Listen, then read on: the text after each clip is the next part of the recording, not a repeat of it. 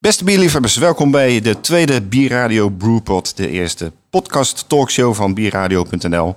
Dit is de tweede uitzending. De vorige heeft u misschien gehoord vanuit Brouwerij Noord een maand geleden. We zijn vandaag te gast bij Brouwerij Compaan in Den Haag. We gaan uitgebreid met Jeroen van Ditmars en Jasper Langbroek praten. En we hebben te gast Gerard Molenaar, onze influencer, de bierblogger. Nou, dat woord, daar gaan we het ongetwijfeld ook nog over oh, hebben. Een ambassadeur zouden we het over een hebben. Een ambassadeur, ja. Precies. Wat, uh... Mijn naam is Fedor Vogel, uitgever, hoofdredacteur van Biermagazine, Brouwmagazine en uh, Bierradio punt n l. Mijn sidekick is Ilko, uh, Ilko Weininga van Q Creative, mede-initiatiefnemer van, uh, van Bierradio. Bierradio Brewpot duurt uh, een uurtje. Bestaat ruwweg uit vier vaste onderdelen. We beginnen met het laatste biernieuws dat we bespreken met onze hoofdgasten. Daarna gaan we naar onze hoofdgasten. Dat zijn de brouwers van Compaan, die weer eens even stevig aan de tand gaan voelen over hun brouwerij en hun visie op de biermarkt. Vervolgens gaan we naar Gerard Molenaar, die we gaan interviewen over zijn blog hopsters blog punt e u. Dat zeg ik goed, ja, toch? Hè? Heb je ja. in één keer goed. Ja, ja, ja. En dan eindigen we nog met een laatste rondje, want ze hoort dat natuurlijk uh, altijd met een laatste rondje eindigen.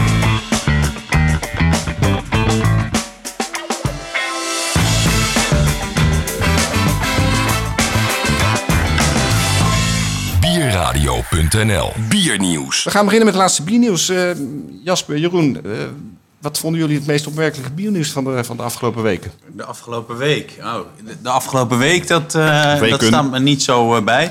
Uh, nou ja, ik denk de overname van uh, uh, Bierinko uh, door Swinkels. Mm-hmm. En de overname, totale overname van Swinkels, uh, of in ieder geval van Brouwerij de Molen. Door, door Swinkels. Ja. Dat vind ik toch wel uh, een van de... Nou ja, opmerkelijkste veranderingen in de biermarkt. Ja, en, en, en ik vond dat de reacties daarop enigszins meevielen. Ik had daar wel meer heftige reacties op verwacht. Maar dat valt volgens mij mee, ook in de bierwereld. Ja, dat hangt er vanaf, denk ik, aan wie je het vraagt. Ja. Um, ik vraag het aan jullie nu, bijvoorbeeld. Uh, ja, nou ja, goed. Ik denk dat het heel duidelijk is dat er uh, veranderingen in de biermarkt ontstaan. Dat de markt volwassener wordt en dat uh, ja, de taart iets meer verdeeld wordt. Met name op basis uh, van distributie. Mm-hmm. Um, ja, en dat, dat zijn keuzes. Uh, ik vind het niet per se uh, iets heel negatiefs of iets heel positiefs. Nee, nee, nee. En uh, ander nieuws, Grolsch Blond en Saison. Er kwam gisteren uh, een persbericht van... Uh, ze hebben natuurlijk die proefbrouwerij bij Grolsch... waar ze natuurlijk allerlei ja, een beetje uh, speciaal bieren aan het brouwen zijn. Dat is op zich al mooi voor een pilsbrouwer natuurlijk. En ja. Die komen nu met Grolsch Blond en Grolsch Saison... die uh, definitief op de markt gaan komen. Wat vinden jullie daarvan? Ja, ook dat denk ik dat positieve ontwikkeling is. Is dat grote brouwers uh, zich uh, wat meer naar uh, andere bierstijlen gaan bewegen. En daarmee ja, middels hun bereik ook een andere doelgroep nog kunnen bereiken dan dat wij kunnen bereiken. En daarmee eigenlijk alleen maar speciaal bier groter maken. Ja, uh, uh. Het is een beetje uh, door Mark gedronken? Jansen, hè? Mark Jansen heeft Klopt, het. Ja, Mark ja, Jansen, ja. Ja. Ja. Hebben jullie het gedronken, die proefbrouwsels? Uh, uh, ja, ik heb de Blond gedronken. Die vond ik erg goed. Ja. De Belgische gist kon je heel goed uh, de ja, ja, van merken. Ja, ja. De Saison heb ik nog niet kunnen kopen. Die is exclusief bij, uh, bij Jumbo verkrijgbaar, dus dat is ja. wat lastiger. Ja. En ik heb gisteren Opstoom uh, gedronken. De uh, collab tussen Gulpener en Van der Streek. Die wordt morgen geïntroduceerd, hè? Morgenmiddag. Ja, vond ik ja. een uh, lekker bier. Mooi. Fruitig ja. en een toch goede bitterheid. Er gebeuren een hoop Absoluut. mooie dingen. Ja. Wat uh, ook in het nieuws was afgelopen week, uh, Jasper. Uh, Kornuit en Kordaat. Hebben jullie dat een beetje gevolgd? Van de zijlijn inderdaad, ja. Uh, gezien. Ja. ja, best wel grappig om te zien inderdaad. Ja. Nou, misschien moeten we er eens over nadenken om uh, ons daar een beetje in te mengen. Ja. Ja, ik vind het uh, ja, een goede uitslag. Heel ja. grappig om te zien dat het ook uh, met jaartallen kennelijk te maken heeft... wanneer iemand dan begonnen is. Of ja. dat dan uh, mag blijven bestaan of niet. Ja, ja, ja. Um, Kornuit is van Grolsch is natuurlijk ook nog niet zo heel oud. En, uh, nee, daar heeft de rechter van gezegd inderdaad. inderdaad van, ja. Ja. Ja. Ja, dus het is wel lachen, want wij zijn natuurlijk in tweeduizend twaalf begonnen. Ja, maar ja. Uh, nou, gaan we niet aan wagen hoor. Ik vind het gewoon een uh, wel leuk, uh, leuke ontwikkeling. Nou, andersom Le- geen claim uh, gehad nog. Uh, nee, nee, nee ja, dat kan dan kennelijk niet. Nee, want nee, wij zijn dan nee, eerder begonnen. Ja, ja, ja, ja, goed, heel goed. En dan uh, als laatste biernieuws misschien uh, de opvolging van Peer Swinkels. Uh, als opvolger van Jan Renier Swinkels. Hartstikke goed. Ja. Ja. Succes uh, ermee. Ja, ja, ja. Tijd ja, voor wat vernieuwing, denk ik. Dus dat gebeurt, uh, dat gebeurt er ook. Ja, ja, ja, precies. Ja, ja. Een portfolio inderdaad ondertussen. Dus. Ja. Gerard, heb jij nog uh, opmerkelijk nieuws van de laatste weken? Dat je nou, zegt, nee, nou, het belangrijkste dat... vond ik ook overname van de molen. En mijn generatie bierliefhebbers. Ik begon eind jaren zeventig, begin jaren tachtig uh, speciaal bier te drinken. En toen waren de grote brouwers natuurlijk... Uh, de vijand. Uh, als die e-mails overnamen, dan was het gewoon gedaan. Ja, ja, ja. Uh, je weet hoe het met de Ridder is afgelopen. Met Brouwerij de Kroon in Oorschot. Uh, ook door Bavaria overgenomen. Ja. Dus in die zin uh, schrik je dan altijd even. Maar goed, die emotie uh, is er wel uit. Omdat je ziet hoe Swinkels bezig is. Die hebben duidelijk een koers uh, gekozen om meer met, met speciaal en craftbier aan de gang te gaan. Ja, ja. Dus ik neem aan dat dit voor de molen heel fijn is qua distributie en uh, laboratorium. En kwaliteit, ja. Precies. Ja, ja, ja. Goed, we gaan, uh, dit was het nieuws. We gaan, uh, dit was het nieuws. Het lijkt het een ander programma volgens mij. Kijk ook op bierradio punt n l voor het laatste biernieuws. Dit was uh, het opmerkelijkste nieuws, meest opmerkelijke nieuws. We gaan over naar onze, onze hoofdgasten uh, Jasper Langbroek en Jeroen van Ditmars, de eigenaren, oprichters van uh, Compaan Brouwerij. Daar gaan we het uitgebreid met hun over hebben. Frans Terstegen, is dat nou een derde eigenaar of hoe zit dat nou precies? Dus jullie... Dat is wel een van de oprichters. Ja, ja die is er een, na een, uh, in de beginjaren is hij eigenlijk uh, eruit gestapt ja. in verband met uh, andere... toekomstvisie. Dus die is ook helemaal niet meer bij betrokken? Zeker, is een hele goede vriend van Wel, ons. Ja, oké. Okay, ja, ja, ja. Maar meer, op, op vriendniveau Precies. is hij heel erg betrokken. Ja, ja, zeker. Ja, ja. Leuk. Ja. Um, nou, maar eens even bij het begin beginnen. Jullie begonnen volgens mij in jouw keuken. In, of in jouw keuken, ik weet niet welke van de twee. Ja, hier in Den Haag. Ja. Uh, op, op de Helmerstraat nummer tien. twintig twaalf. Ja. En, uh, denken jullie nog vaak terug aan die tijd? Ja, ja soms wel. Dus, uh, hè, dat is natuurlijk een hele andere dimensie qua brouwen. Ja. En... Uh, Er zat natuurlijk ook een, uh, nog wel een flinke toon hobbymatig uh, brouwen bij. Mm-hmm. Um, ja, dus uh, daar denk ik nog wel eens aan terug, ja. Wel, uh, ook mooie tijden. Er is ja. wel, uh, ook veel gebeurd in die tijd, vanaf uh, dan tot nu. En dat is natuurlijk wel leuk om uh, op die manier er nog aan terug te denken. Ja, ja. Uh, uh, het Compaan twintig was volgens mij uh, jullie eerste uh, bier. Dat was ook het twintigste testbrouwsel, als ik me goed herinner. Ja, correct. Want dat was ook de, de, de, de, de naamgeving van jullie bieren, de nummers. Ja, we hadden inderdaad in eerste instantie gekozen voor nummers. Omdat wij eigenlijk in, uh, niet in bierstijlen uh, wouden brouwen. Uh, en we eigenlijk dus meer uh, smaakverrijkingen wouden toevoegen aan, aan de biermarkt. Want eigenlijk zit het een beetje tussen een blond bier en een I P A in. Ja. Dus we dachten, we, uh, we, uh, ja, we houden het bij receptnummers. En vandaar dat uh, inderdaad de Compaan twintig als eerste op de markt kwam. Ja, en, uh, ja, ja. Gerelateerd aan het, uh, aan het brouwrecept. Ja. En jullie hadden toen allebei gewoon een, een fulltime uh, job. Uh, was dat te combineren allemaal? Uh, nou ja, in het begin nog wel. Uh, uiteindelijk is dat natuurlijk uh, lastiger. En toen hebben we dus ook besloten dat uh, een van ons tweeën fulltime aan de slag moest gaan om de brouwerij verder op te bouwen. En uh, na het trekken van loodjes uh, was ik de gelukkige die als eerste uh, aan de slag mocht. Dus uh, ja, zo is dat gegaan. In twintig dertien denk ik dat ik, uh, twintig twaalf of dertien ben ik er fulltime ingestapt. En hebben we samen gezorgd dat ik nog wel een boterham kon eten. En vervolgens, uh, na een jaartje waren we zover dat ik niks meer kon toevoegen of groter maken. Alleen dus uh, hebben we besloten Jeroen er uh, ook uh, fulltime uh, bij te krijgen. En binnen een maandje waren we in staat om uh, ja, twee boterhammen te verdienen. Ja, ja. Boterham per dag of per week of per maand? Ja, dat was in het begin... Uh, het was geen droogbrood? Of... Nou, net niet. Nee. Nee. Want jullie deden natuurlijk zelf toen uh, de, de verkoop. Jullie waren vooral in Den Haag bezig, kan ik me nog herinneren uit die tijd. Uh, om eerst die Haagse, mar- Haagse markt te pakken. Er was natuurlijk ook nog niet heel veel in Den Haag op uh, brouwerijgebied. Nee, dus dat ging redelijk snel volgens mij, hè, toen? Nou, dat viel eigenlijk best wel mee. Uh, ja, ze waren ook best wel conservatief in het, mm. uh, in het bier drinken. Op een gegeven moment verkochten we ook uh, buiten Den Haag eigenlijk meer bier dan in Den Haag. Okay. Dus dat is eigenlijk uh, later uh, is dat wat meer uh, omgedraaid. Ja, ja, ja. Uh, nee, dus dat heeft wel nog wat voet in de aarde gehad. Maar, Want uh, welke bieren hadden jullie toen jullie allebei samen echt fulltime ermee bezig waren? Uh, volgens mij had je, had je ook die uh, nul zeventig, de Pils. Ja, Kameraad. Uh, en uh, de, de Vrijbuiter, de, ja. de, de Porter. Uh, dat was eigenlijk wel de periode dat we met z'n twee uh, ja, bond, de bondgenoot, de Hoppig Blond, de Porter en uh, de, de Earthy Pils. Die vijf, ja. daar was ja. je mee gestart. En die werden bij de Zallandse gebrouwen volgens mij? In, uh... Wel, de eerste brouwsel, eerste twee brouwsels van duizend liter hebben bij de Zallandse gebrouwen. En daarna zijn wij overgestapt naar brouwerij Anders in België. Mm-hmm. En nou ja, u- uiteindelijk... Uh, Aan het einde van de rit, toen we onze eigen brouwerij begonnen, toen werkten we met drie Duitse brouwerijen. En in totaal denk ik dat we zestien uh, contractbrouwerijen hebben gebruikt Zo. Tot die, in die periode. Okay. En de reden daarvan is kwaliteit? Of, of waarom heb je zoveel verschillende... Uh, kwaliteit, capaciteit, capaciteit ja. uh, marktdruk. Hè? Dus uh, toen wij begonnen waren we, ik denk, nummer honderdzeventig. En inmiddels zitten we op zeshonderd brouwinitiatieven. Hm. Uh, was, was de laatste status die ik uh, meekreeg. zeshonderdnegenenvijftig is het nu. Nou, kijk, dat, ja. ga, dat gaat maar door. Nou. Dus uh, wat er op een gegeven moment gebeurt, is je hebt een uh, businessmodel, je hebt prijsafspraken, je hebt capaciteitsafspraken. Maar er zijn uh, andere partijen in de markt die op zoek zijn naar exact hetzelfde. Die zijn bereid om meer te betalen voor diezelfde uh, kwaliteit en capaciteit. Hm. Ja, dan komt je model onder druk te staan. Uh, zeker als je onvoldoende capaciteit hebt, dan wordt het heel lastig om uh, je groei te realiseren. Dus ja, wij hebben besloten om toen uit te wijken uh, naar een paar andere Nederlandse brouwerijen. Maar ook daar was niet veel capaciteit. En ook beperkt, uh, ja, toch ook wel in de kwaliteit. Toen zijn we overgestapt naar Duitsland. Hm. En wat, wat doet dat uh, met, met je bier? Want... Uh, uh, dan is het wel steeds anders waarschijnlijk. Ja, dat is een drama. Want ja. Uh, ja, op het moment dat je als contractbrouwer werkt, ben je afhankelijk van uh, andere brouwerijen. Dus je kunt je voorstellen op het laatst, uh, als wij het totaalvolume moesten verdelen over drie brouwerijen in Duitsland, die liggen ook niet bij elkaar om de hoek. Je wil eigenlijk in zoveel mogelijk fases van dat proces wil je erbij zijn. Draaihoppen, lagering, uh, brouwen, noem het maar op. Dus we hadden op een gegeven moment overal... Uh, uh, ja, grote moeite om de logistiek en de kwaliteit te waarborgen. Omdat je gewoon niet op alle plekken te, tegelijk kan zijn. Dat gaat gewoon niet. Dus toen uh, kwam eigenlijk al gauw jullie wens om een eigen brouwerij te starten?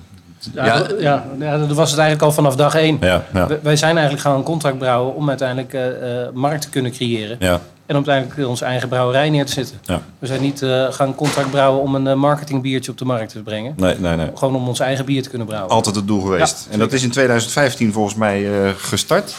Met ja. in ieder geval uh, de crowdfunding en uh, volgens mij het, o- het openen van het proeflokaal. Toen was de brouwerij er nog niet. Uh, vertel eens even hoe dat gegaan is in uh, fases. Ja, we zijn uh, inderdaad in uh, tweeduizend vijftien hebben we eigenlijk de bar geopend. Uh, dat hebben we weten te realiseren met een crowdfunding. Hm. Een deel van die crowdfunding hebben we ook uh, gebruikt om de, de brouwzaal eigenlijk uh, uh, voor te kunnen bereiden op de brouwerij. Um, en toen zijn we uh, in tweeduizend zestien zijn we eigenlijk de brouwerij fysiek gaan uh, uh, aanschaffen en ja. uh, bouwen. En eind tweeduizend zestien was dat allemaal uh, operationeel. Maar jullie hebben toch, heb ik dat goed gehoord, ook nog een tijdje in de, uh, in de ketels, de oude ketels van het ei. Hebben jullie toch ook nog gebrouwen, of niet? Die hebben hier een tijdje gestaan, ja. ja. Je hoort wel eens wat. ja, ja, ja. ja, die hebben hier even gestaan, die hebben we eigenlijk nooit gebruikt. Echt niet? Nee, nee, nee, nee, nee omdat we uiteindelijk uh, nou ja. naar China gegaan zijn. Ook dat, maar je, je bent natuurlijk met een bepaald businessmodel bezig. En uh, op een gegeven moment uh, ziet het dan uh, in een uh, jaar kan er veel veranderen. Dan ja. wordt dat uh, model ook uh, herzien. Ja. En dan zie je toch eigenlijk dat het misschien verstandig is om een wat grotere wat installatie groter, uh, ja, ja. Uh, direct neer te zetten. Waar je wat langer mee, uh, uh, mee door kan. Waar is die installatie van het ei gebleven, die oude?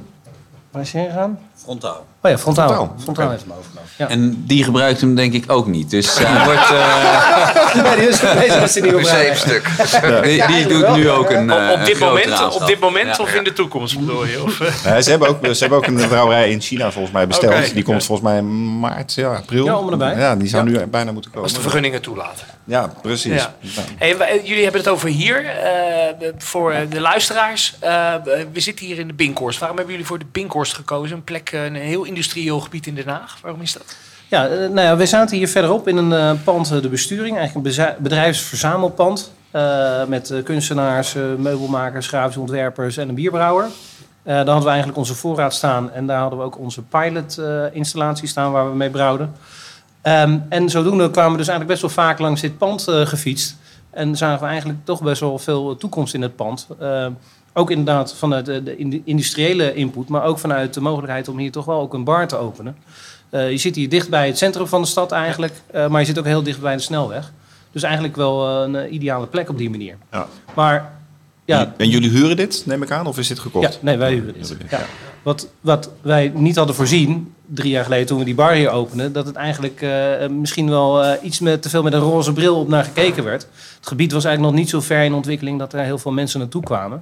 Uh, maar door de ontwikkelingen van de Binkhorst uh, de afgelopen jaren is de, uh, de toegang tot het gebied is wel echt uh, erg vergroot. Ja. Geen, geen spijt van de keuze om hier uiteindelijk... Deze nee, uiteindelijk niet. We nee. hebben wel goede groei doorgemaakt. Maar uh, dat hadden we liever natuurlijk al aan het begin uh, met de horeca uh, willen hebben. Maar dat uh, is in de jaren zeker goed gekomen. Ja. Ja, ja, ja. En die crowdfunding die, die startte dan in twintig vijftien zowel voor het proeflokaal als meteen ook de brouwerij? Of is dat een...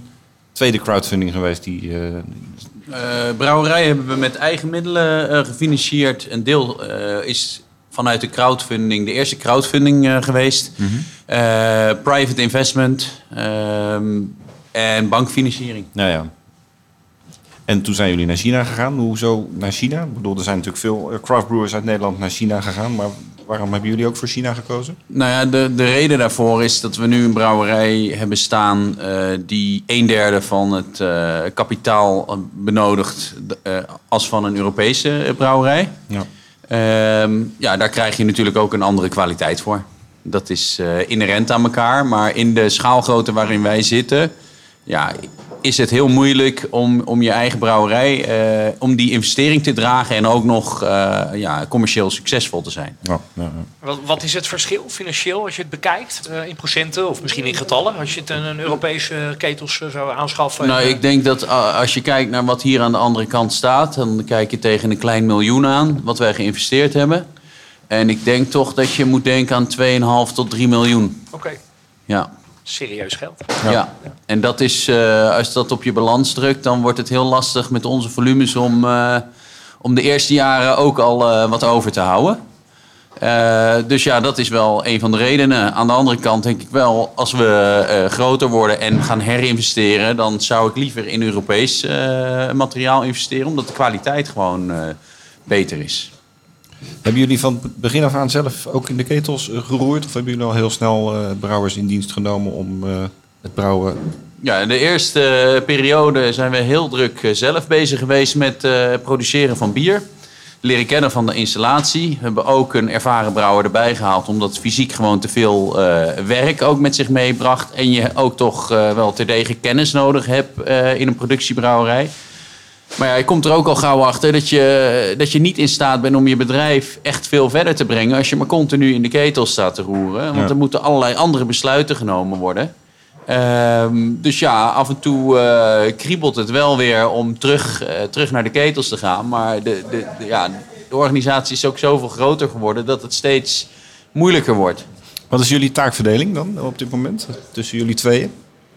Uh, Jeroen is uh, verantwoordelijk voor uh, alle verkoop. Dus de, de export, de retail en het uh, hele sales team. Dus we hebben nu uh, drie man uh, in de buitendienst op de horeca en de slijters uh, lopen. Uh, en ik doe de productie, uh, de marketing en het aansturen van de bierbar, waar we ook een, uh, een manager in hebben zitten. De bierbar is uh, het proeflokaal hierin? Ja, ja. ja dat klopt.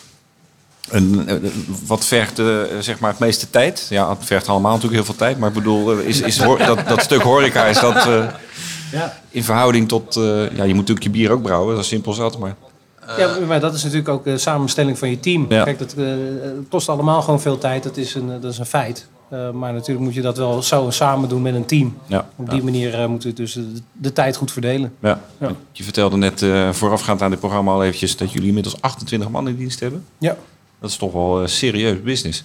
Ja, ja, er komt natuurlijk ook, zeker met zo'n uh, horeca erbij, uh, komen er ook heel veel ambulanten. Ja. Het zijn niet achtentwintig fulltimers. Het is geen, uh... Maar alsnog, uh, ze staan wel op de payroll. Ja, ja. precies. Ja, ja, ja. Is dat iets wat je, uh, wat je misschien onderschat hebt? Of zeg je van nee, dat gebeurt gewoon en uh, daar ga je mee? Of uh, hoe ervaar je dat als ondernemer die eigenlijk gewoon bier wil, uh, wil brouwen? Ja, dat is wel wat sneller gegaan dan gedacht. Ja, mm. ja zeker. Ja. En wat betekent dat financieel? Uh, zonder uh, de, jullie cijfers hier op tafel te gaan leggen, maar die gaan jullie ook toch niet geven, neem ik aan. Maar ik bedoel, is, moet je dan extra naar een bank om zeg maar, uh, die groei te kunnen faciliteren? Of kan je dat toch allemaal uit eigen middelen doen? De, de groei kan sowieso niet uh, honderd procent uit eigen middelen gefinancierd worden. En dat heeft gewoon uh, te maken ja, met het feit dat dat over het algemeen met groei uh, niet te doen is. In verband met de toename van debiteuren, voorraden, et cetera. Ja.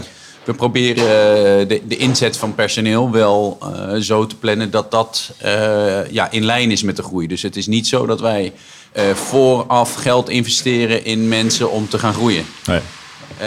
Uh, dat zouden we graag wel doen. Uh, laat dat voorop staan. Maar ja, goed, uh, je hebt beperkte middelen om uh, je bedrijf te runnen. Nou, precies. En, en de horeca loopt goed, hè? Dat, dat uh, trekt... Uh... Goed publiek. Ja, de horeca gaat echt uh, hartstikke goed. Hm. Uh, groeit ook elk jaar opnieuw. Uh, ook dit jaar zien we gewoon al in de eerste twee maanden een, een groei van veertig procent. Dus uh, ja, en dat gaat eigenlijk jaar op jaar door. Dus dat is echt uh, ja, heel fijn. En voor de mensen die jullie niet kennen, uh, wat, wat bieden jullie hier? Uh, uiteraard jullie mooie bieren, maar uh, ook bieren van derden. Maar ook een prachtige keuken, zie ik. Wat, wat, vertel eens even het concept ja, in het kort. Nou ja, het hele idee achter uh, uh, Compaan is natuurlijk uh, dat je uh, vriendschap, mm-hmm. uh, samen zijn, uh, genieten, ontdekken, pionieren. Dat zijn allerlei kernwaardes die uh, bij ons merk horen. Dus wat wij hebben geprobeerd om te doen, is hier een plek te creëren. Een unieke plek die je niet elke dag ziet. Waar je samen met je vrienden kunt ontdekken, pionieren, verrijkt wordt met mooie uh, spullen. Dus dat gaat, uh, enerzijds gaat het over bieren. Onze eigen bieren, nieuwe bieren. Bieren van bevriende brouwers. Uh, bieren uit het buitenland. Zodat je elke keer hier uh, ja, iets kan ontdekken. En we proberen dat te combineren met uh, de keuken. Door daar ook uitdagende, uh, mooie gerechten van hoge kwaliteit uh, te maken. Uh, en dat in combinatie met evenementen waar we bijvoorbeeld uh, in onze Unplugged uh, sessies hier op elke donderdag, laatste donderdag van de maand, opkomende bandjes uh, laten spelen. Ja, en zo proberen we die, uh, die plek te creëren, die dynamiek waar mensen graag komen. Echt een belevingsconcept, een beleving, meer dan alleen ja. maar een brouwerij en een proeflokaal. Ja, en wat natuurlijk heel krachtig is, en dat zie je aan elke brewpub uh, of horecagelegenheid die bij een brouwerij zit. Dit is ons visitekaartje. Mensen kunnen hier komen, ze kunnen in de bar de brouwerij zien. Ze drinken het bier. Uh, ja, dat, dat is uh, veertig meter vanuit de brouwerij hier naar de koelcel uh, gesjouwd. En aan het einde van de dag staat de brouwer ook aan de bar. En daar kun je, uh, kun je mee praten. Dus ja. ja, wat mensen heel graag willen De, tegenwoordig is weten waar komt het product vandaan, wat is het verhaal. Ja. Ja, en dichter op, op het product kom je niet. En wat is wat, wat jullie betreft zeg maar, de verhouding uh, wat hier weggetapt wordt van jullie eigen bier en wat zeg maar, naar de slijters en de horeca en, en noem maar op gaat? Is dat vijftig vijftig? Of, uh...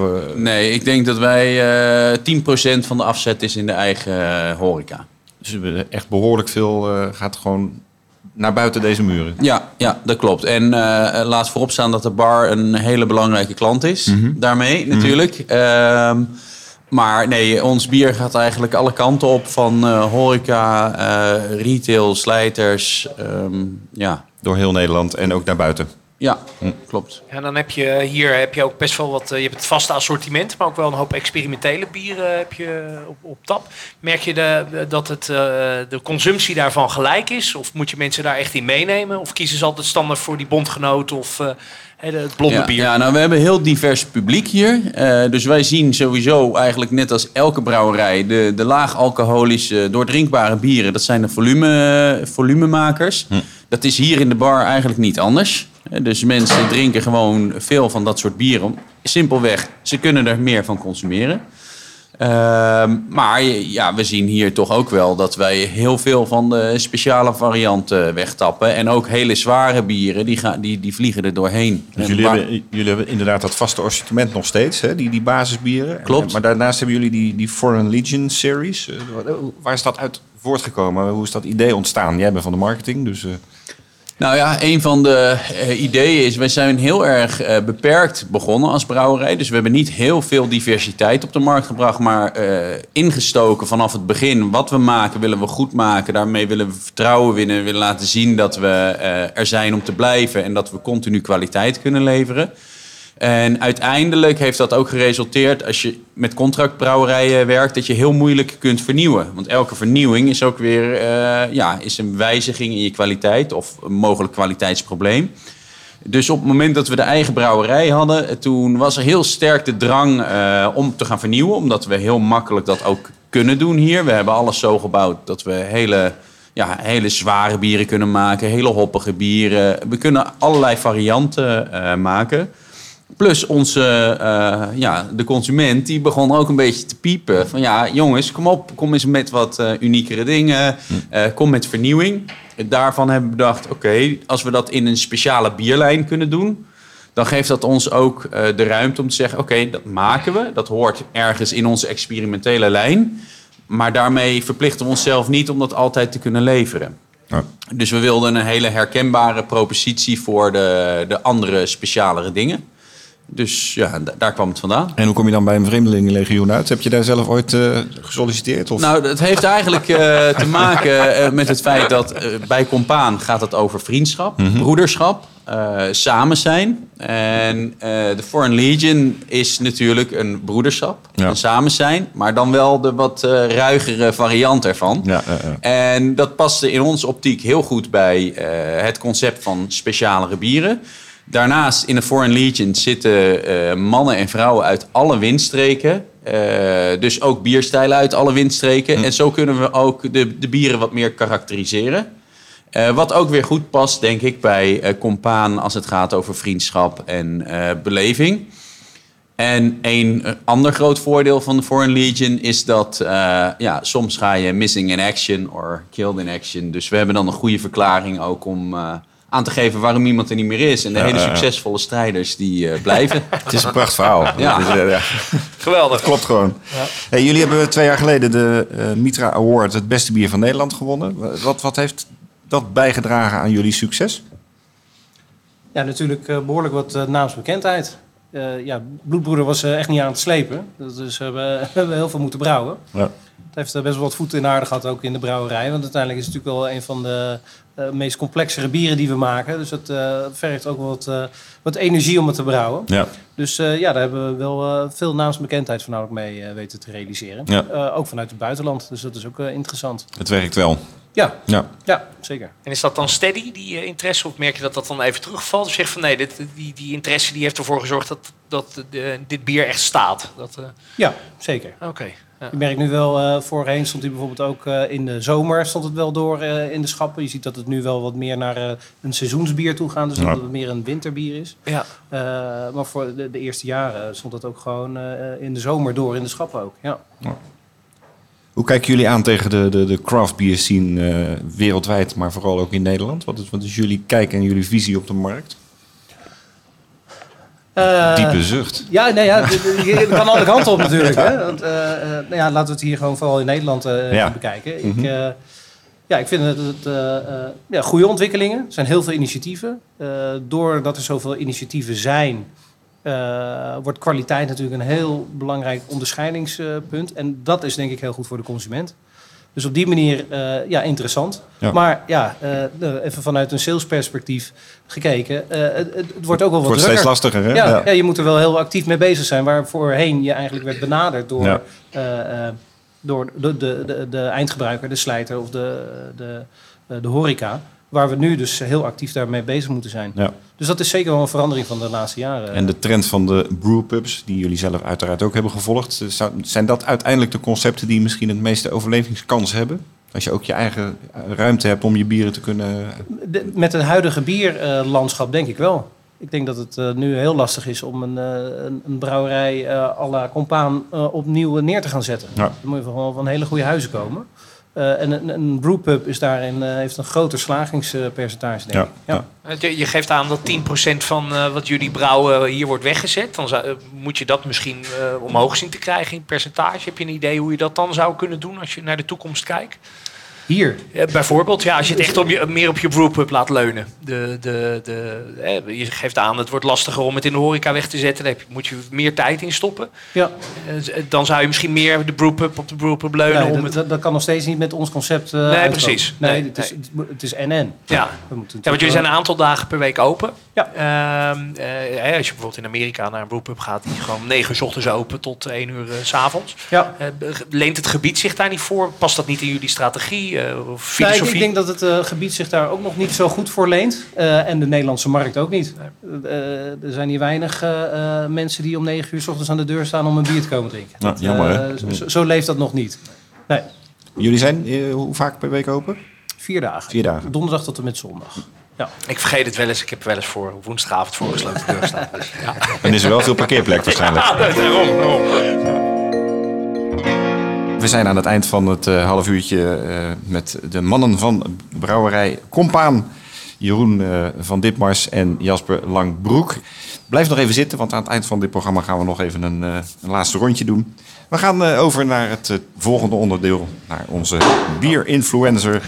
En dat is uh, de, de vlogger, nee de blogger. Ja, vloggen doe je ook wel heel af en toe een beetje. Nee, bloggen. Nee, bloggen. Ja. Gerard Molenaar van uh, hopsters punt e u, want dat is de U R L. Maar Klopt. Het heet hopstersblog, hè? Hopstersblog, ja. Hoe, hoe zit dat? Die, die, waarom nou heet ja, het hopstersblog? Je bedenkt een naam hopstersblog en dan moet je een U R L vastleggen. En dan gebeurt er van alles. En ik weet niet eens meer hoe dat is gekomen, maar het werd hopsters punt e u.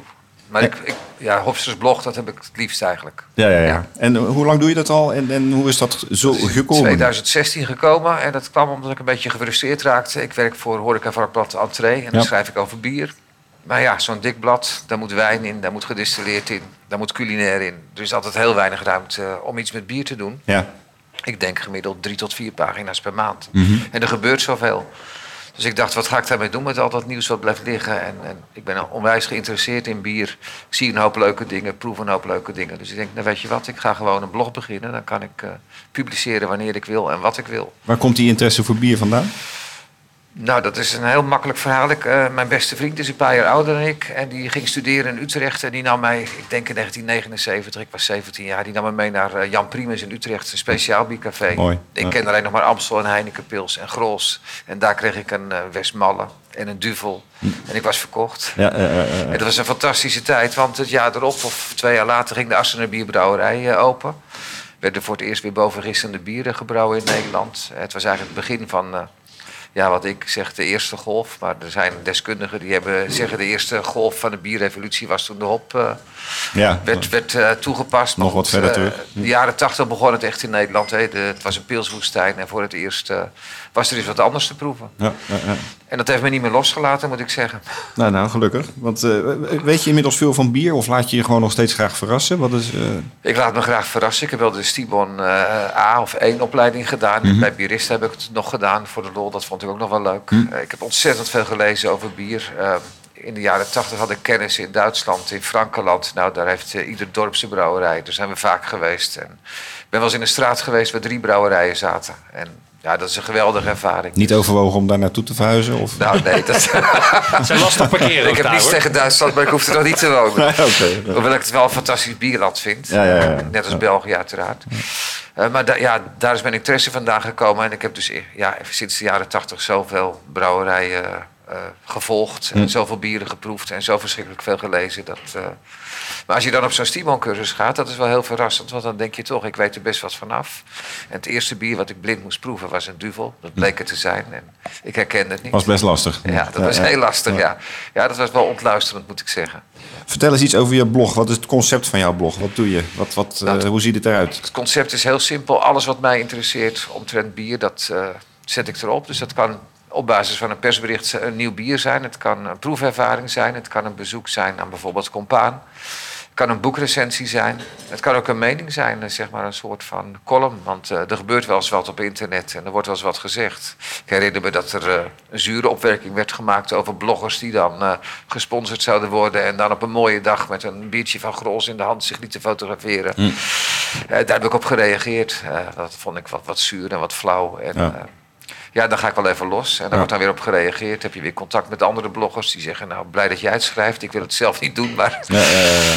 ja dat is heel leuk, ja. Maar er zijn er wel heel veel natuurlijk op dit moment. Ja, ja. Ik bedoel, dat is een beetje parallel aan de ontwikkeling van de bierwereld. Klopt. Maar ik denk ja. dat er wel honderden zijn op dit moment in Nederland. Dat denk ik ook. En er zijn een paar hele goeie. Ja. Ik vind zelf Bierliefde erg goed. En speciaal biertjesblog vind ik heel aardig. Nou, Henry Reugelin schrijft een goede column uh, iedere maand. Hm. Doet dat al heel lang natuurlijk. Ja. Uh, dus er gebeurt heel veel inderdaad. Dus ja, hoe ga je onderscheiden? Dat is gewoon via Instagram probeer je volgers te krijgen. Ja. En het is, het is allemaal bescheiden. Ik heb zo'n vijftienhonderd bezoekers in de maand. Maar dat is toch een leuk publiek. Absoluut. En, ja, ja. Bij Entree ligt dat natuurlijk anders met vierentwintigduizend oplagen. Als je daarover bier schrijft, uh, ja, dan heb je een groter publiek. Ja, ja, ja. Want hoe kun je dit combineren? Leuk. Want je hebt dus inderdaad die drukke baan bij, uh, bij de uitgeverij. Ja, uh, is dat allemaal te doen? Van twee verpakkingsvakbladen. Ja. Uh, schrijf voor uh, Entree. Uh, dus dit moet in het weekend en in de avonturen. En ja. je kan het ook zien. Hè. Soms uh, publiceer ik twee weken niets op mijn blog. Dat betekent dat ik het heel erg druk heb ja. in Hilversum. Ja. En als ik dan weer tijd heb, dan... Uh, ga ik weer eens zitten en dan, uh, Dan komt weer wat los. Is het ook een, een stuk ontspanning uh, voor jou? Ja, absoluut. Ja, ja. En ook wel de kick uh, van het meteen publiceren. Hè. Dat ja. is toch het, uh, een blad breng je naar de drukker en dan wacht je een dag of tien. Ja, ja, ja. En hier kun je meteen uh, schakelen en meteen reageren. Ja. Je kan je fout herstellen, ook erg fijn.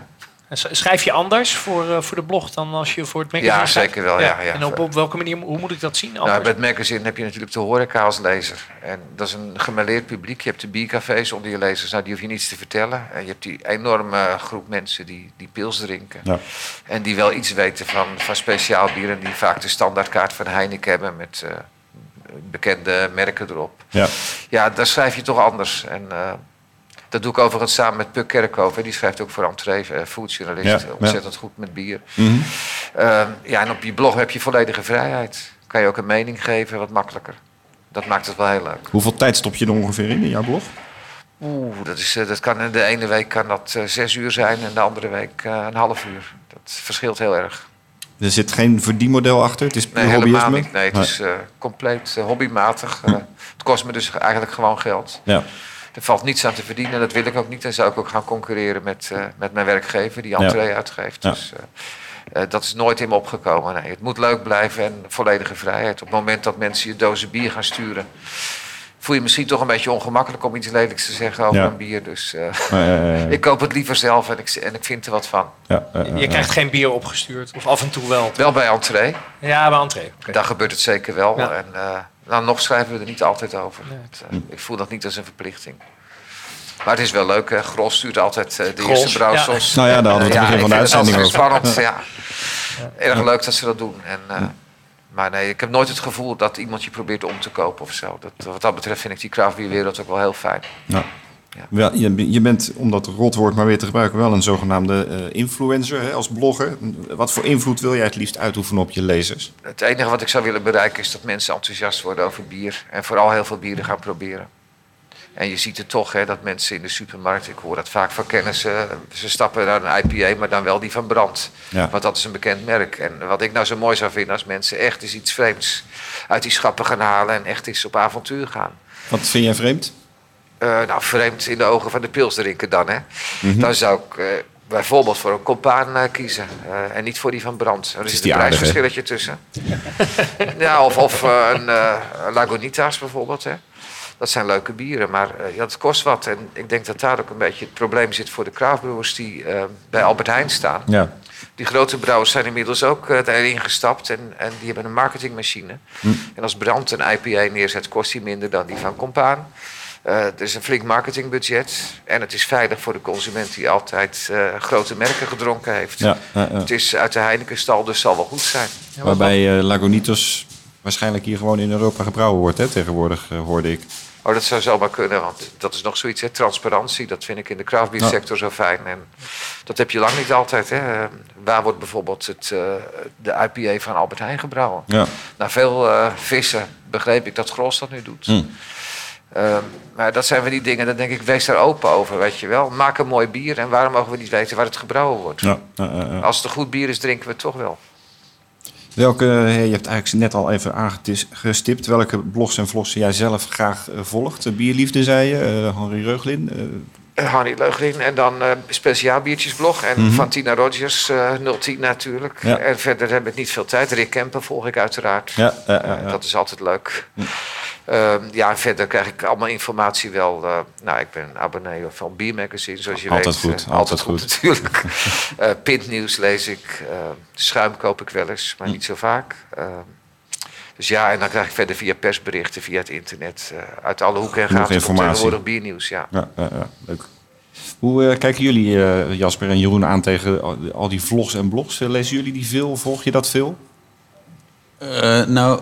Eigenlijk dus ook niet uh, heel veel in verband met tijd. Ja, ja, ja, ja. Uh, ja dat, dat maakt het gewoon lastig om het te lezen. Soms komt er wel eens wat voorbij uh, wat, uh, ja, wat stof doet opwaaien. En dan vind ik het eigenlijk met name leuk om uh, iedereen zijn perspectief daarover te lezen. Dus meer een beetje, uh, ja, hoe zeg je dat? Een uh, uh, ja, sensatielezer wat dat betreft. En uh, ik denk wel dat het heel positief is dat er... ja, op die manier naar producten gekeken wordt en die dus een review krijgen. Um, over het algemeen zijn ze bij ons goed als ik ze lees. Dus dat is dan fijn. Het is iets minder leuk als het uh, iets minder goede reviews zijn. Maar ja, goed, iedereen is goed recht. Doe je daar iets mee als je een minder goede review leest? Dat, dat hangt er vanaf. Um, dat is wel eens gebeurd dat we er iets mee hebben gedaan. En het is ook wel eens gebeurd dat we er niks mee hebben gedaan. Kijk, er is wel eens een... Uh, ja, gewoon verouderd bier wordt geproefd. En uh, ja, dat komt dan natuurlijk ook terug in een proefnotitie. Ja. Uh, Ja, daar, daar zit soms wel een, een lastig, uh, lastig stukje. Kun je niet altijd voorkomen. Dat, uh... Je kunt dat niet altijd voorkomen, klopt. Iedereen heeft wel een mening over bier tegenwoordig. Hè? Dat valt me wel op. Uh, dat is bijna een hobby aan het worden. En, en er wordt van alles geroepen. Bijna terwijl, voetbal is het, hè? Ja, terwijl ja. je toch wel onderleg moet zijn om iets over bier te zeggen. Ik ben daar toch echt terughoudend in. Ja, want, uh, ja. ja, je kan van alles gaan roepen. Ah, is persoonlijk vind ik het lekker of niet? En dan komt de belangrijkste vraag, is het goed gebrouwen? En ja. dan moet je toch echt wel wat kennis hebben. En... Uh, iedereen roept maar, uh, ze, ze proeven dit, ze proeven dat. Het is niet in balans, maar ja. Hoe, hoe zou dat toch komen? Want als je dat even naar wijn vertaalt... waar ook ja. natuurlijk qua smaak is dat uh, iets, iets smaller misschien. Ja. Hè? Uh, maar daar gebeurt het niet. Daar, nee, uh, mensen nee, zijn klopt. heel kritisch ja. op bier, maar ja. wijn is wel nou, ook een oké okay wijntje. Weet je ja, wel, als bier niet ze, goed is. Hebben ze het woord diacetyl gehoord en, uh, of fenolisch en dan, dan gillen ze dat er weer uit. En dan denk ik, ja jongens, maar waar heb je het nu precies over? Weet je wel wat je zegt? Ja. Dat is wel fascinerend. Ja, iedereen heeft een, een mening. En je ziet het op die apps. Hè. Iedereen moet iedere dag een, een ander bier proeven. Ja, nou ja. En dat is wel druk op de bierbrouwers. En jij vertelde het net ook al. Dan komen ze hier. En ja, dan, dat vaste pakket is maar saai. Maar dan gaan jullie iets wat spannends doen. En de volgende week moet er weer iets anders uh, liggen. Ik sprak met Simon Fokkema van uh, De Wilde Man in Amsterdam. Ja. Die zegt hetzelfde. Ik heb mensen die komen iedere week. En die verwachten dat er weer nieuwe bier op die kaart staat. Ja. Dan ga er maar aan staan als uh, horecaondernemer. Het untapped effect. Uh, je ja. moet wel blijven ja. untappen, zeg maar. Dat, uh, vinden jullie dat een goede ontwikkeling? Is dat goed voor de bierwereld? Of is het juist die mensen die altijd maar één bier ergens van drinken... en vervolgens uh, nou, ik de denk, volgende willen ik scoren? Denk, het is als uh, brouwer is het heel waardevol om uh, op die manier ongezouten kritiek op je bieren te lezen. Want het is een soort... Uh, ja, mensen voelen zich toch anoniem als soort van, ja. als ze dat zeggen. Dus wij kunnen op die manier heel goed lezen... Wat vindt de consument? Wat, en we kijken eigenlijk uh, ja, gewoon naar de, de gemiddelde uh, review over het algemeen. En je pakt een paar uitschieters erbij. Um, ja, ik denk dat het inherent is aan wat we doen. Kijk, als die biermarkt zo demanding is en je moet telkens vernieuwing brengen... en het wordt extremer, uh, ja, dan zijn de reacties ook extremer. Ja. Uh, ja. Lijkt mij. Gerard, hetzelfde verhaal. Ben jij, ja, doe jij ja. untapped of zeg je van... Nou, dat nee, helemaal niet. nee, daar doe ik helemaal niet aan mee. Nee. Ik vind dat je met, met vrienden, familie drink je bier... en dan praat je erover en deel je ervaringen.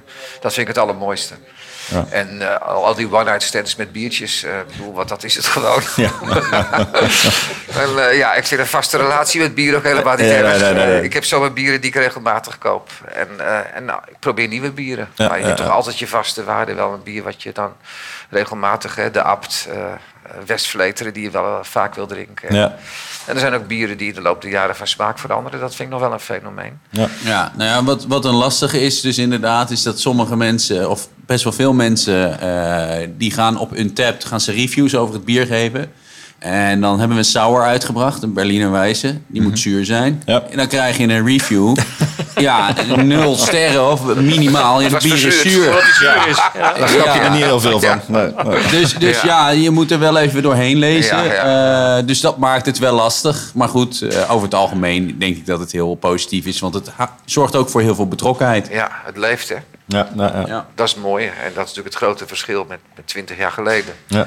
Dan was dat leuk, eh, dat er andere bieren waren. Maar nu eh, is het echt passie voor bier, dat merk je. En, ja, jongeren drinken, hè, je hebt toch een tijd aan de, aan de mixjes gezeten. En die ja. drinken weer bier. Ja, gelukkig wel. Gelukkig ja. zie je ja. ook jonge vrouwen allerlei leuke bieren drinken. Dat was vroeger natuurlijk ook anders. Ja. Dus ja, ik denk wel dat het nu blijft. Hè. Die angst is er altijd van, is dit uh, tijdelijk? Uh, maar nee, ik geloof echt... Uh, De hegemonie van pils is voorbij. Ja, ja. En de consument wil niet meer terug naar de situatie van dertig jaar geleden... dat je tussen een paar grote pilsmerken kon kiezen. Nou, wat vinden jullie daarvan als, als brouwers... dat uh, veel craft brewers nog een beetje laatdunkend doen... over bijvoorbeeld Belgisch bier en de, en de innovatiedrang van Belgische brouwerijen... terwijl daar natuurlijk toch gewoon prachtige bieren vandaan komen? Uh, ja, ja, ik... Ik ken die opmerkingen niet direct in ieder geval van de brouwers waar ik mee spreek. Ik denk dat als je uh, gewoon oprecht bent en dat je ja, goede producten kan waarderen. Ik ben me laatst serieus laten verrassen. Ik dronk een Heinekenpils, kakelvers. Ik denk, oh, dat is eigenlijk uh, ja, voor deze situatie een heel goed bier. Ja, ja. Voor deze situatie. Ja, nee, maar het is, het is waar, waar je voor kiest. Welke ja, situatie niet... was dat? Welke ja, ja. Nou, dat is een situatie waarin je in een kroeg terechtkomt... waar je niks anders kunt krijgen en iedereen pils drinkt. Ja, maar, maar goed... Dan... voor een noodsituatie. Ja, maar op dat ja. moment smaakte het hartstikke goed. Ja. Nee, dat klopt. Dus, je kan er... Uh, uh, nee, maar de, de Belgen die kunnen natuurlijk fantastisch bier brouwen. En uh, we zijn wel heel hard aan het schreeuwen dat wij innovatief zijn en veel beter. Maar zij zijn wel in staat om dat al sinds jaar en dag op een goede manier te doen. Ja. En uh, laten wij dat ook nou eerst maar eens gaan uh, laten zien. Dat wij ook voor een lange periode goede kwaliteit uh, uh, kunnen maken. Ja. Ja. Met z'n allen. Jij zegt net uh, Heinekenpils. Nou, die komen natuurlijk wereldwijd vaak heel hoog in de blindproeverijen naar boven. Ja. Dat is gewoon een kwalitatief gewoon heel, heel, heel goed ja. pils. Wat drinken jullie zelf het liefst als je uh, een keer tijd hebt? Uh, nou ja, de, de, de laatste tijd is dat voor mij uh, zit dat op pale ales. Dus uh, doordrinkbaar en licht hoppige bieren. Mm-hmm. Uh, maar dat varieert eigenlijk van tijd tot tijd een beetje. Er zijn ook momenten dat ik meer op de stouts hang of meer op uh, zure bieren. Maar op dit moment zit dat wel op uh, ja, hoppige pale ales. Gewoon uh, doordrinkbaar, niet te bitter, wel fruitig hoppig, maar geen uh, extreme. En jij, Jeroen? Ja, daar sluit ik me ook zeker bij aan. Maar ik vind ja, het zuurtraject vind ik ook erg leuk. Ja. Ja, er komt ook gewoon veel meer uh, markt voor. En uh, dat zijn ook hele lekkere bieren waar ik uh, erg van kan genieten. Jullie hebben allebei ook een gezinnetje volgens mij uh, ja. inmiddels. Dus ja. uh, heb je daar ook nog wel eens tijd voor? Of? Nou, dat, dat passen we er wel tussendoor. Toch wel? Ja, ja, ja, ja. Zeker. Is, is, is heel belangrijk ook. Ja. Ja. Ja, ze luisteren misschien wel straks. Dus ik moet... Dat kan ook, ja, ja, ja zeker. Nee, mooi. Wat zijn de, de, de laatste nieuwe ontwikkelingen bij jullie?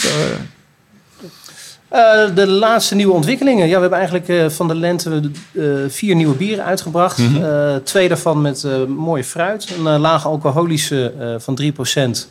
Uh, de Orange is de nieuwe blond. Een uh, ja, drie procent blond bier met uh, sinaasappel. Mm-hmm. Uh, erg lekker ook. We hebben ook een, een uh, mooi wit bier uitgebracht. Uh, Live Lemons. Uh, met uh, citroen gebrouwen ook, zes procent wit bier. Uh, we hebben de Spring Break uitge- uitgebracht. Dus uh, de, de laag alcoholische uh, fruitige pale ale waar uh, we zelf ook erg van houden. Klinkt allemaal heel goed. Ja, ja. En, uh, en uh, we hebben nog een heel leuk bier uitgebracht, de Wannabe. Dat hebben we afgelopen jaren ook gedaan. Ja, en, ja. Uh, een uh, ja, mooi initiatief, een uh, mooi toegankelijk uh, wit bier. Uh, echt wel voor het wat grotere volume ook. Ja. Uh, maar waarmee we dus eigenlijk uh, de Honey Highway ondersteunen. Dus er gaat een afdracht van, uh, uh, van de opbrengst naar de, de stichting... om uh, de bijenpopulatie te, te behouden. Mooi. Ja. Ja, vorig jaar hebben we daar uh, zestienduizend vierkante meter uh, bloemen mee... Uh... zesentwintigduizend. Oh, uh, had ze flats. Kijk, ja, iets meer. Ja. Hm. Nuance, nuance. Ja, ja. zesentwintigduizend vierkante meter... Uh, uh, Ja, bloemen mee weten te realiseren voor de bijen. Dus we hopen dat uh, flink te kunnen overtreffen dit jaar. Ja, ja. Leuk. Ik hoor je in, bij die nieuwe bieren zeggen veel laag alcoholische bieren. Zien jullie ook dat dat echt de trend gaat worden? De, de, de session-achtige bieren, de, de alcoholvrije bieren, alcoholarme bieren? Ja, ook. Maar de, de, de, de stevige bieren die blijven ook bestaan. Toch wel, hè? Dus, maar... dus, dus het, is, het groeit allebei. Ja. Ik denk dat het, ja, natuurlijk het laag alcoholische uh, is wa- vaak ook wat toegankelijker. Dus het is al sneller voor een groter publiek. Ja. Uh, dus dat, ja, dat zit ook zeker nog een goede, goede uh, kans in. Ja, zeker. Hoe moeilijk is dat om, om alcoholarm of alcoholvrij bier te brouwen? Dat is volgens mij heel moeilijk. Uh, doen jullie dat ook al? Of kan dat in jullie installatie? Ja, dat is super lastig. Of althans, uh, voor ons is het super lastig. Want je, ja, je, je zit toch uh, met een product, uh, heb je relatief weinig uh, moutbody. Ja, dan, wat, wat blijft er dan nog over uh, om de smaak uh, overeind te houden? Uh, heb je wel moutbody, dan heb je nog een hoop vergisbare suikers. Uh, vergisbare suikers die kunnen vergisten, zoals het uh, mm-hmm. zegt. Dus dat betekent dat je hergisting kunt krijgen op je product. Dus zolang je niet kunt pasteuriseren... Ja, zo, kunnen wij geen uh, echte full-bodied uh, alcoholvrij bieren maken. Dus ja, laag, laag alcoholisch, dat gaat goed. Ja. Maar alcoholvrij, dat is nog uh, ja, erg lastig. Omdat ja, de consument verwacht eigenlijk een gewoon bier... Uh, maar dat is het niet. Nee. Want eigenlijk is het geen bier. Nee. Dus ja, die uitdaging voor ons formaatbrouwerij is uh, op dit moment nog heel lastig. Omdat ja, ex- echt precies zoals de consument dat wenst te ja, maken. Ja, ja, ja. Je moet het ook willen. Hè? We in de vorige podcast spraken we met Peter Rauwe en die gaf aan van het is iets waar we ons niet aan uh, willen wagen. Want voor mij moet er in bier wel minimaal iets van alcohol zitten. Omdat het onderdeel van het, uh, het smaakproces is, zeg maar. Mm-hmm. Dus, ja. uh, je gaat er iets uithalen wat er eigenlijk in hoort te zitten. Dat, uh, ja. dat is een beetje het verhaal. Ja, en het is ook precies wat Jeroen zegt. We hebben nog een gigantische afzet op bieren van acht procent en hoger. Ja. En uh, dat is echt wel een substantieel volume. Dus de bieren rond de vijf procent uh, en, en daaronder, ja, die lopen ook hard. Maar ja, het kan allemaal. Uh, het is niet voor niets dat van oudsher alle bieren rond de vijf procent zitten. Omdat dat gewoon de... de optimale, uh, ja, vanaf daar begint het uh, smaakvol te worden. Ja, mee eens. Ja, uh, ik begreep dat Brand uh, met een nul punt nul I P A gaat komen nu. Ook wel nieuws. Ze hebben vorig jaar zijn ze die met die nul punt nul Weizen gekomen. Dus ja, het is toch de grote concerns als Heineken die daar natuurlijk achter zitten. Die zijn natuurlijk wel heel erg met die alcoholvrijmarkt bezig. Absoluut. Ja, ja. Die, die hebben natuurlijk ook wel wat, wat andere technieken in huis. Ja. He, want die kunnen natuurlijk eigenlijk de alcohol eruit distilleren. Ja. Uh, dus ja, dan is het uh, ook wat sneller uh, te realiseren. Ja, die, ja, ja. Ja. Drink jij het wel eens, Gerard, alcoholvrij bier? Uh, weinig, als ik moet rijden, voor een feestje. Hm. Liefst alcoholarm, maar als dat er niet is, dan pak ik alcoholvrij. Ja. En dan liever toch een, een, bijvoorbeeld een wit bier of zo dan een pils. Ja. Ja. Ja, er zijn wel een paar hele goede natuurlijk. Ik, ik vind trouwens de I P A van Van der Streek fantastisch, die alcoholvrije. En arm, je, jeverpils. En er zit nog wel Jever, iets in hè, bij Van der Streek. Ja, er zit nog wel iets ja. in. Ja. Maar daar kan je nog wel mee de weg op zetten. Maar ik vind dat de moeilijkheid. Je hebt natuurlijk ook mensen die willen genieten van uh, ja. de biersmaak, maar die gewoon niet tegen alcohol kunnen. Nee. Uh, en dan niet zozeer dat ze er heel raar van gaan doen, maar gewoon uh, allergisch of wat dan ook. Ja. Nee, ik denk ja. het alleen als ik echt toch de weg op moet of zo. En, ja. uh, als ik geen reden heb om alcoholvrij te drinken, doe ik het zeker niet. We zijn bijna aan het eind van deze uitzending uh, gekomen. Het uurtje zit er bijna op. We gaan nog even het laatste rondje doen. Uh, Jasper, wat, uh, ja, je hebt eigenlijk net gezegd... het belangrijkste nieuws waar jullie nu mee bezig zijn... dat zijn die vijf nieuwe bieren. Uh, ja, het belangrijkste nieuws. Dat is wel een hele goede vraag. Uh, ja, misschien is dat nog wel een betere. Ja, we hebben nu een paar nieuwe bieren uitgebracht. We brengen het hele jaar door nieuwe bieren uit. Mm-hmm.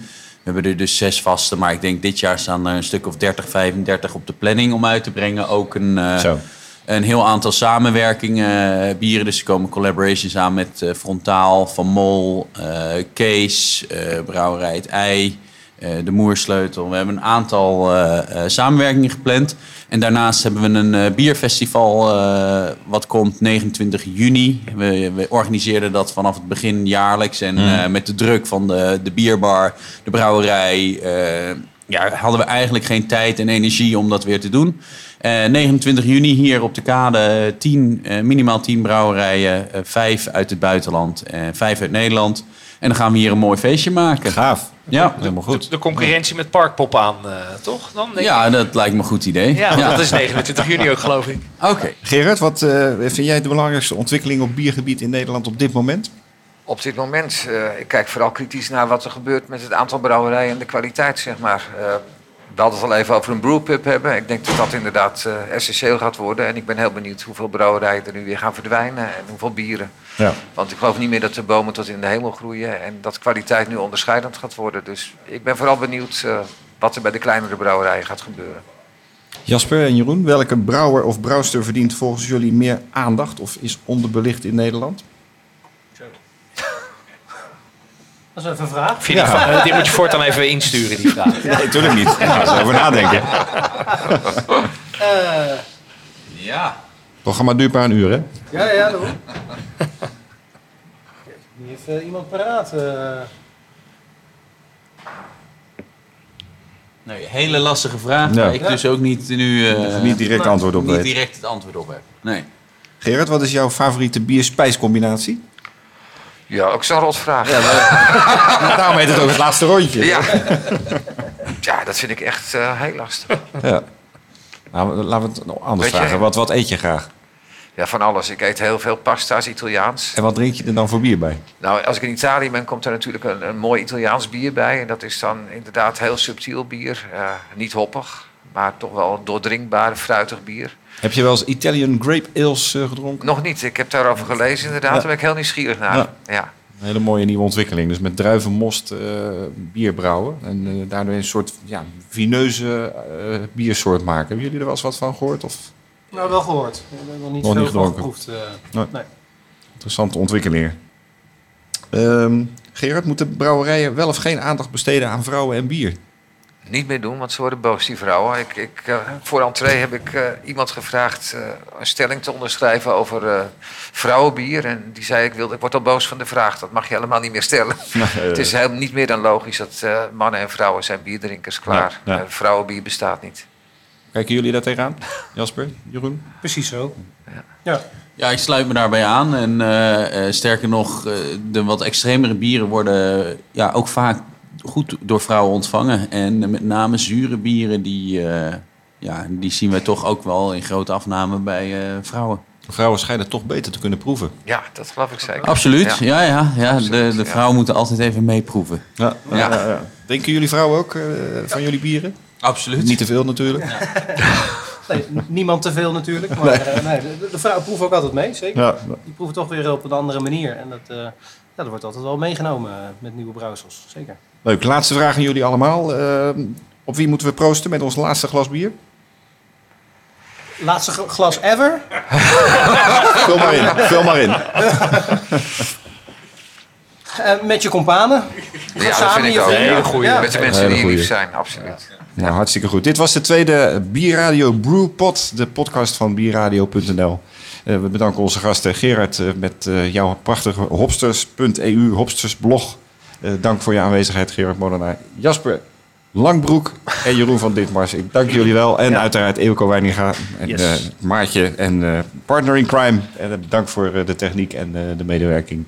Graag tot volgende, week, eh, volgende maand, want wij gaan maandelijks deze podcast maken. Dit was de tweede, de eerste staat er al op. De derde komt uh, volgende maand uh, in april uh, weer terug. Dus uh, zeker blijven luisteren. En meerdere, meerdere podcasts. Henry, Henry ja, Reugeling. Klopt. We hebben natuurlijk ook een, uh, een nieuwe podcast, Biertypisch Henry. Waarbij Henry elke maand een biertype zal bespreken. Ja. Dus uh, blijf ons volgen. Volgen op Spotify. Uh, even, even op uh, volgen drukken en dan blijf je op de hoogte. Precies. Precies. Dank jullie wel.